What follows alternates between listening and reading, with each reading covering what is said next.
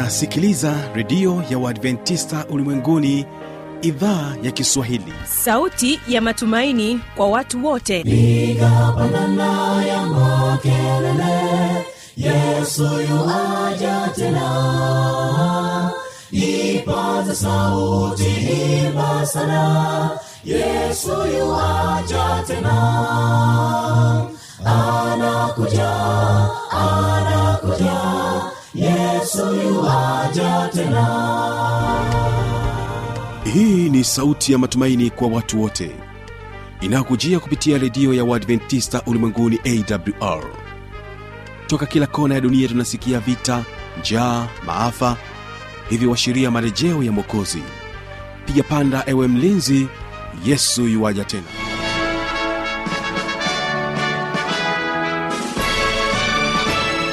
unaendelea kuitegea sikio idhaa ya kiswahili ikikutangazia moja kwa moja kupitia masafa mafupi ya mita bendi 25 kutokea mkoani morogoro. Na kumbuka unaweza kunipata kupitia awr tanzania na kupitia kisima fm masafa ya 89.7 kutokea kule nchini kenya. Naamini ya kwamba msikilizaji wangu uko tayari kabisa kuweza kubarikiwa katika kipindi hiki cha biblia ya kujibu. Unaweza kunipata kupitia mtandao wetu wa www org tunao waimbaji wa kwaya ay mbagala wanakwambia je umechoka huo ndio wimbo wa kwanza ambao tutausikiliza kabla ya kusikiliza kipindi hiki cha biblia ya kujibu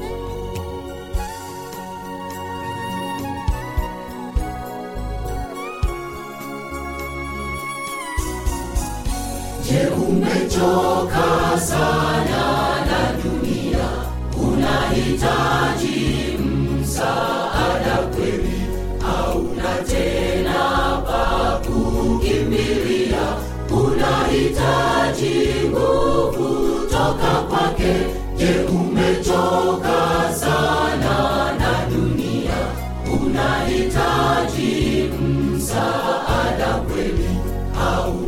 tena pa kukimbilia? Unahitaji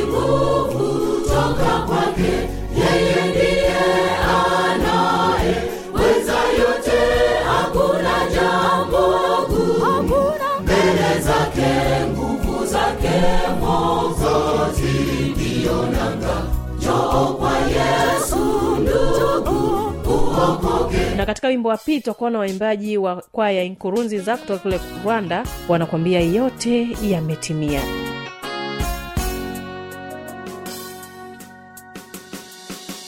Yote yametimia yuaja dalili alizotoa zote zimeonekana japo wengi hawataki kusikia wameyafumba macho wasione lakini wenye macho ya roho wao wanaona.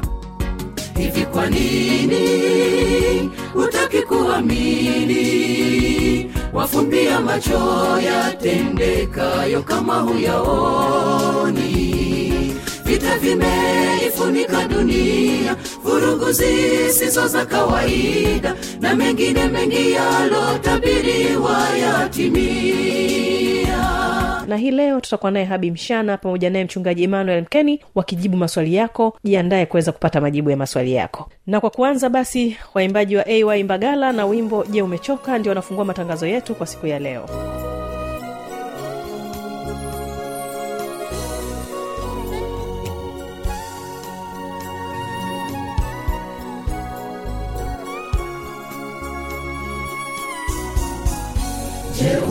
umechoka sana na dunia? Unahitaji msaada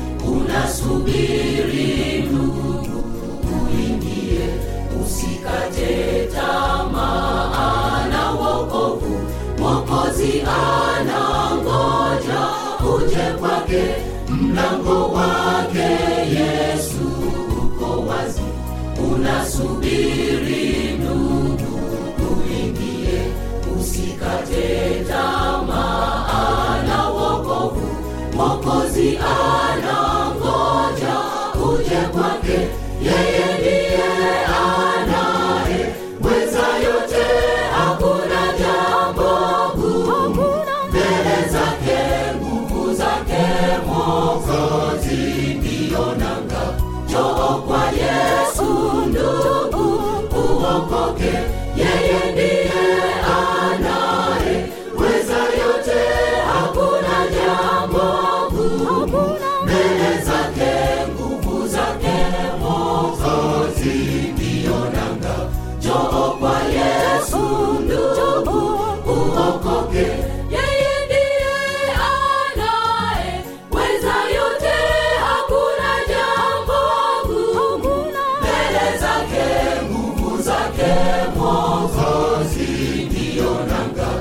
Oh.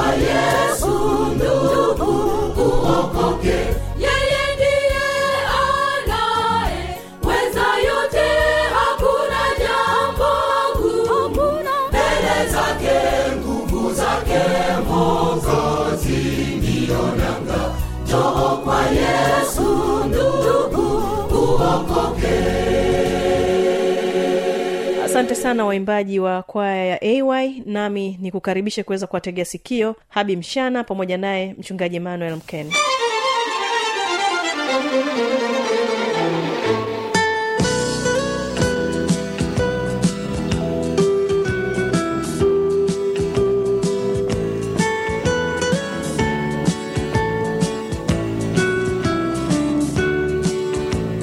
napenda nikukaribishe katika kipindi cha biblia ya kujibu kwa siku hii ya leo. Mimi ambaye ninasimamia kipindi hiki naitwa habi machilumshana nimepata nafasi ya pekee sana kuwa naye mchungaji emmanuel ahadi mkeni ambaye atakwenda kujibu maswali ambayo wewe msikilizaji umeyauliza. Na hivyo basi ninakusihi tuwe sote mwanzo hadi mwisho.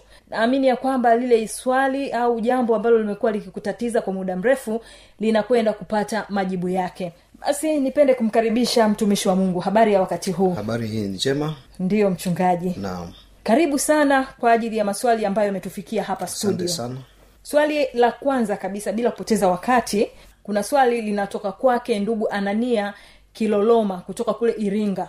Yeye anauliza hivi matunda aliyokula adamu kwenye bustani ya eden yalikuwa ni matunda kweli au ni mfano tu ila ni tendo la ndoa? Anataka mm. kufahamu. Ya hili ni swali ambalo e, watu wengi wamekuwa wakijiuliza. Unajua ni kwa nini? Ni kwa sababu pia e, adamu na hawa walipokuwa lile tunda baadaye mungu alipowaita kimsingi walijikuta kwamba wako uchi. Lakini tusome katika kitabu cha mwanzo tatu mstari wa sita aa, neno la mungu linasema mwanamke alipoona ya kuwa ule mti wafaa kwa chakula.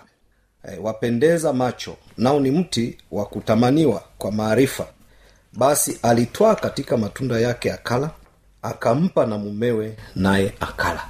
Kwa hiyo lugha hii wala siyo ya kinabii ni lugha ya moja kwa moja na biblia kama utaifuata kwa usahihi wake ni kwamba hili lilikuwa ni tunda halisi na sio jambo jingine lakini hapa watu wanaonekana kukanganyika. Sasa sijui kwamba kumekuwa tu na watu ambao wanaleta shida wanawafundisha watu wengine kwamba ilikuwa ni tendo la ndoa.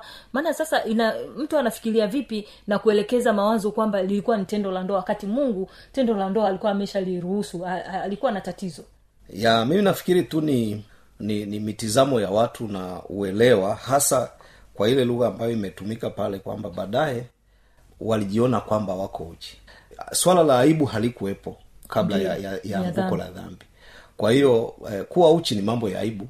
Na na ndio maana sasa baada ya kuanguka mm. ndipo sasa wanagundua kwamba kuna mambo ya aibu na wakajiona kwamba eh, wako uchi. Lakini kama ingekuwa ni tendo la ndoa mungu angeandika kwa sababu hata baadaye mm. neno la mungu limeandika kwamba adamu akamjua mm. hawa. Kwa hiyo hata hapa angefanya hivyo lakini utaona pia kitu kingine. Hawa alianza kula tunda akiwa peke yake alafu baadaye ndio neno linasema kwamba akachukua mm-hmm. akampelekea adamu mm. kwa hiyo inaonyesha kabisa kwamba ni, kitu ni tunda halisi alikula mm. na hatujui ilichukua muda gani baadaye akampelekea na e, mumewe adamu naye akala basi naamini ndugu anania kiloloma kutoka kule iringa swali lako litakuwa limejibiwa vizuri ilikuwa ni tunda halisi na wala haikuwa tendo la ndoa mm. Tunaelekea katika swali jingine na swali hili pia linatoka kwa mtu mwingine kabisa. Kwanza swali linatoka kwake ndugu walema kutoka kigoma. Yeye anauliza je mwanadamu aliumbwa na mungu au alitokeza kama sayansi ilivyosema? Mm, asante sana hey, ndugu walema kwa swali lako zuri e, na si tuko tayari kulijibu. Ni kweli kwamba kumekuwa na mavumbuzi ya kisayansi mengi tu na hata sasa bado yanaendelea. Watu wanajaribu kutengeza hata roboti ambayo ina uwezo wa kuhifadhi maneno mengi na kuyatamka. Uh, ijapokuwa kuna kitu ambacho hawatakifikia. Uh, ya mungu aliyotumia katika uumbaji ni katika mwanzo mbili mstari wa saba. Neno la mungu linasema bwana mungu akamfanya mtu kwa mavumbi ya ardhi. Kwa hiyo matirio yaliyotumika kuumba mtu kwanza ni mavumbi ya ardhi. Akampulizia puani pumzi ya uhai mtu akawa nafsi hai. Hii utasoma vitabu vyote hata kwenye kurani utasoma. Utagundua tu kwamba hakuna lugha nyingine iliyotumika zaidi ya kusema kwamba mungu akatoa mavumbi ya ardhi akaumba na baada ya hapo akapuliza pumzi ambayo ndio pumzi hii. Ikitoka mwanadamu anakuwa hayuko hai tena amekufa na utaona pia kwamba hii haikuwa pumzi ya kawaida kwa sababu hata leo watu wanatu, wanawekwa oxygen hewa e, safi kabisa wa, wa, lakini haiwasababishi waendelee kuishi. Kwa hiyo hii pumzi ni uwezo wa mungu. Akiuondoa e, basi mtu anahesabika kwamba hayuko hai. Amekufa maana ile nguvu ya mungu imetoka. Kwa hiyo kama utafuata bibilia inavyosema ni kwamba aliumbwa mwanadamu mavumbi jumlisha pumzi ya mungu ikaleta uhai kwa hiyo basi hapa tunapata picha ya kwamba sayansi inasema jambo lingine na mungu anaeleza vingine kwa hiyo kwenye suala la uumbaji kwa sisi tunaamini kwamba mwanadamu aliumbwa na mwenyezi Na mungu. Mungu. mungu na namna alivyoumba basi ndio hivyo pumzi ya uhai plasi Mavumbi. mavumbi. Yeah. mwanadamu anapatikana Yeah. mwanadamu anakufa pumzi ya uhai inapoondoka Ina, na anarudi tena wapi mm. mavumbini Aya, naamini ndugu walema utakuwa umebarikiwa na majibu hayo ambayo mtumishi wa mungu amekupatia na sasa ninakwenda kwa mtu mwingine ambaye ameuliza swali jingine hapa Naam. huyu ni ndugu william mwajombe ndugu william mwajombe yeye anatokea kule mkoani mbeya na swali lake analoliuliza anasema mbona manabii hivi sasa ni wengi sana?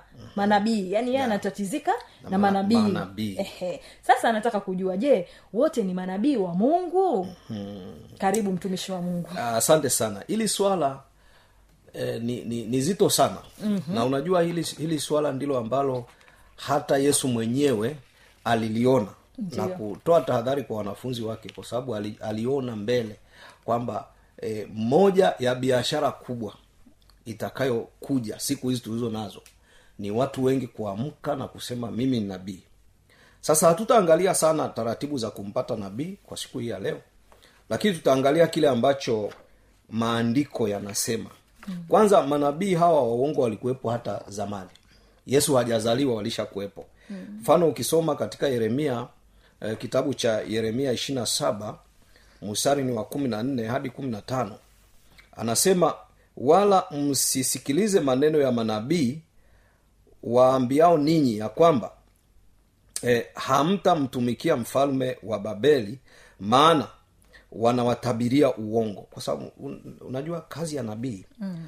ni kueleza mambo ya siku za usoni kwa hiyo hata tangu zamani hapo walikuwepo pia mana, e, watu wa namna hiyo ambao wana wana wanatabiri mambo ya siku za usoni lakini mambo ambayo sio ya kweli. Lakini anasema pia katika mstari wa, wa kumi na tano kwamba kwa maana mimi sikuwatuma asema bwana. Kumbe hata zamani kulikuwa na manabii mm. wanaojiita manabii lakini mungu hajawatuma. Anasema bali wanatabiri uongo kwa jina langu. Nipate kuwatoeni nje mkaangamie ninyi na manabii hao wanaowatabiria. Kwao tangu zamani swala la manabii waongo lilikuwepo. Mm. tena mungu anasema wanatumia jina langu lakini mimi sijawatuma. Yesu anawatahadharisha wanafunzi wake katika matayo ishirina nne kumi na moja akisema na manabii wengi wa uongo watatokea na kuwadanganya wengi. Kwa hiyo si kila nabii leo anayeamka na kusema ni wa uongo lakini pia si kila nabii anayeamka na kusema ni wa kweli lazima kila nabii atakayenyanyuka kama msikilizaji wangu unatumia biblia basi aenende sawasawa na biblia inavyosema. Kama anaenda tofauti hana tofauti na hawa ambao walisha kuwepo tangu siku nyingi na miaka mingi iliyopita yeremia anatujulisha habari zake.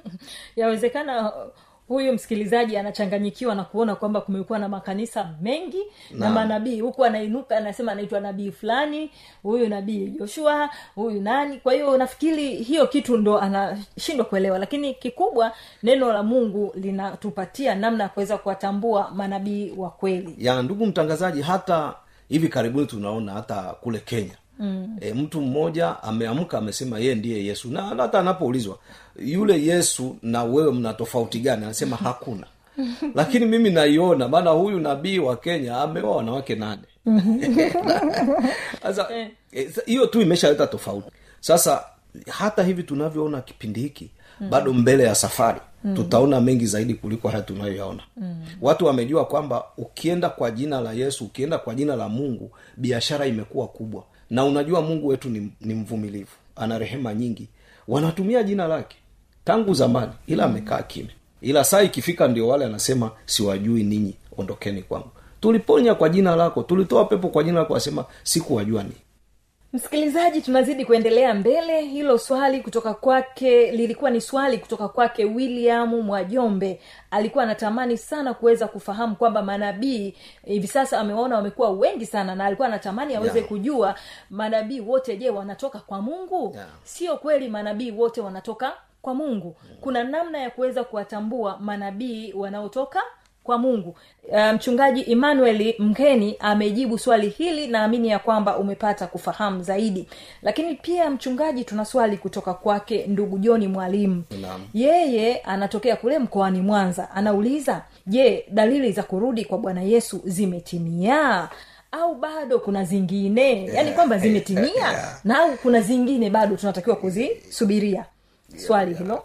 Kwa la, kabla hatu, pia hatujasema kwamba zimetimia hmm. ni vizuri tukajua kwamba dalili hizo ni zipi. La, vitu kama njaa magonjwa matetemeko e, upendo wa wengi kupoa. Ya, yaani mimi katika tu umri wangu nina, ninaona kabisa kwamba tangu niko mtoto mdogo jinsi wazazi wangu walivyoishi na tunavyoishi sasa ninaona kabisa kwamba huenda ile ule upendo niliokuwa nauona ni kama vile eh, kunakuja kaubaridi fulani hivi mm-hmm. eh, lakini ni nani asiyeshuhudia vita matetemeko hata juzi hapa um, katika nchi ya uturuki mm. siria mm. E, na, na nchi zingine za hapa jirani msumbiji na kwingineko matetemeko ya kutisha yametokea na watu wengi wamekufa isipokuwa kuna mambo mengine machache ambayo hata hivyo hajawekewa muda kwamba ni lini yatatimia kwa hiyo ninachoweza nikasema ni kama vile dalili zote zimetimia isipokuwa zile chache ambazo kwa kweli kama tukiziona uh, tunajua tu kwamba hakuna kilichobakia. Bwana wetu yesu yuko mlangoni. Kwa hiyo kwa ujumla naweza kusema karibu asilimia zote za dalili zimeshatimia. Zimeshatimia. Ah, kubwa kuliko kwamba upendo wa wengi Eh, utapoa. utapoa. na, na, na pengine hili linaweza likawa mimi au yule au yule mwingine asijue kwamba upendo umefanya nini umepoa yeah. anaweza akaona kwamba upendo huko vile lakini kwa kweli kwa wale waliopata ule upendo wa awali wanatambua hakika huu wa sasa sio wenyewe ya na ndugu mtangazaji imefika mahali hata watu wenyewe tu nafsi zao hawajipendi yaani wenyewe tu imefika mahali kwamba yaani mtu anachukia watu na hadi yeye mwenyewe anajichukia. mambo ya kujiua mm. kujipiga risasi mm. kujinyonga E, yani watu wamehama kutoka anaua baba yake anaua mama yake kwa, kwa hadhara kabisa. Yeah. wa, wazazi ana, anapiga mtoto anamua kwa sababu tu ya kitu kidogo kabisa. Yeah. lakini watu wamefika mahali pia sasa swala la kujiua limeongezeka. Na unajua hilo halijaanzia moyoni mwake. Ilianza kidogo kidogo. Mpaka mtu anafika mahali anasema huu mwili wangu ha, ha, haupaswi kuishi tena. Nao anauchukia ni kuonyesha kabisa kwamba upendo wa wengi umepoa na haimaanishi kwamba upendo haupo. Bado kuna watu wanaopendana sana. Mm. lakini asilimia kubwa ya watu sasa Upendo upendo, wao umepungua. umepungua. Asante mchungaji kwa majibu hayo. Naamini ndugu joni mwalimu atakuwa amepata majibu ambayo alikuwa anayahitaji maana alikuwa yuko katika kutaka ufahamu zaidi na unabii kutimia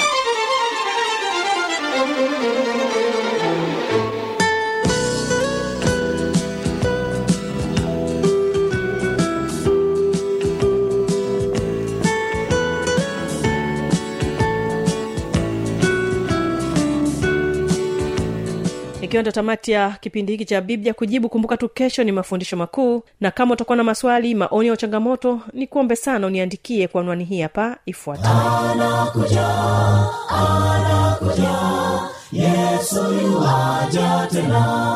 Na hii ni awr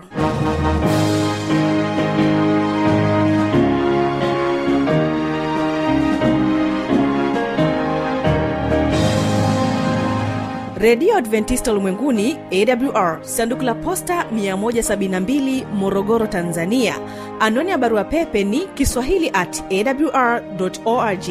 Namba ya mawasiliano simu ya kiganjani 653 570814 na pia unaweza kuwasiliana nasi na idhaa ya maasai kwa nambari 769 986355 ukiwa nje ya tanzania kumbuka kuanza na namba kiunganishi alama ya kujumlisha 255 unaweza kutoa maoni yako kwa njia ya facebook kwa jina la awr tanzania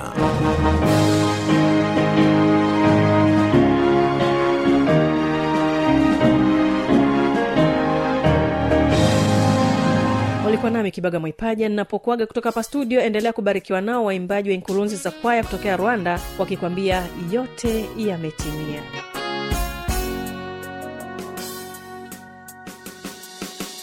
Yote yametimia yuaja dalili alizotoa zote zimeonekana japo wengi hawataki kusikia. Wameyafumba macho wasione lakini wenye macho ya roho wao wanaona. Hivi kwa nini hutaki kuamini? Wafumbia macho yatendekayo kama huyaoni vita vimeifunika dunia vurugu zisizo za kawaida na mengine mengi yalotabiriwa yatimia. Acha kupuzia ndugu kwani kila jambo limewekwa wazi. Dunia ya wakamoto mauaji ya kutisha. Hizo ndizo habari ndugu tuonazo na kusikia alisema mkiwa na haya mjue siku ikaribu. Acha kupuzia ndugu kwani kila jambo limewekwa wazi. Dunia ya wakamoto mauaji ya kutisha. Hizo ndizo habari ndugu tuonazo na kusikia. Alisema mkiwa na haya mjue siku ikaribu hakika yesu yu karibu. Hiyo ndiyo habari wote twapaswa kujiandaa na wale wasiotaka kusikia wanakerwa na habari hizi kamwe sitanyamaza nitasema na wasikie. Watu wengi wanapohubiriwa habari ya kuja kwa yesu husema ni vitisho. Dunia imekuwa tamu kwao tama mbaya imewatawala kwa kuwa wengi katika vurugu hizo hupata. Acha kupuzia ndugu kwani kila jambo limewekwa wazi. Dunia ya waka moto mauaji ya kutisha. Hizo ndizo habari ndugu. Tuonazo na kusikia alisema mkiwa na haya mjue siku ikaribu. Acha kupuzia ndugu kwani kila jambo limewekwa wazi. Dunia ya waka moto. Mauaji ya kutisha hizo ndizo habari ndugu. Tuonazo na kusikia alisema mkiwa na haya mjue siku ikaribu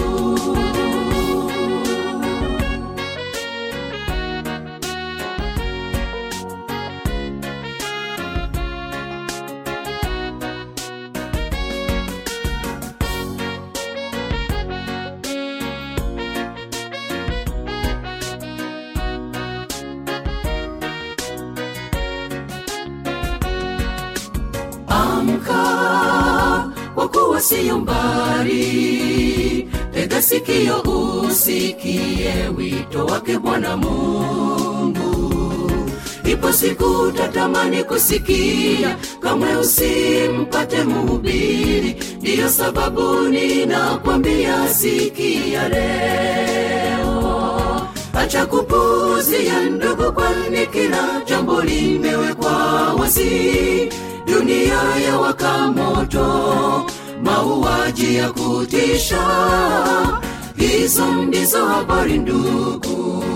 Tuonazo na kusikia alisema mkiwa na haya mjue siku ikaribu acha kupuzia ndugu kwani kila jambo limewekwa wazi.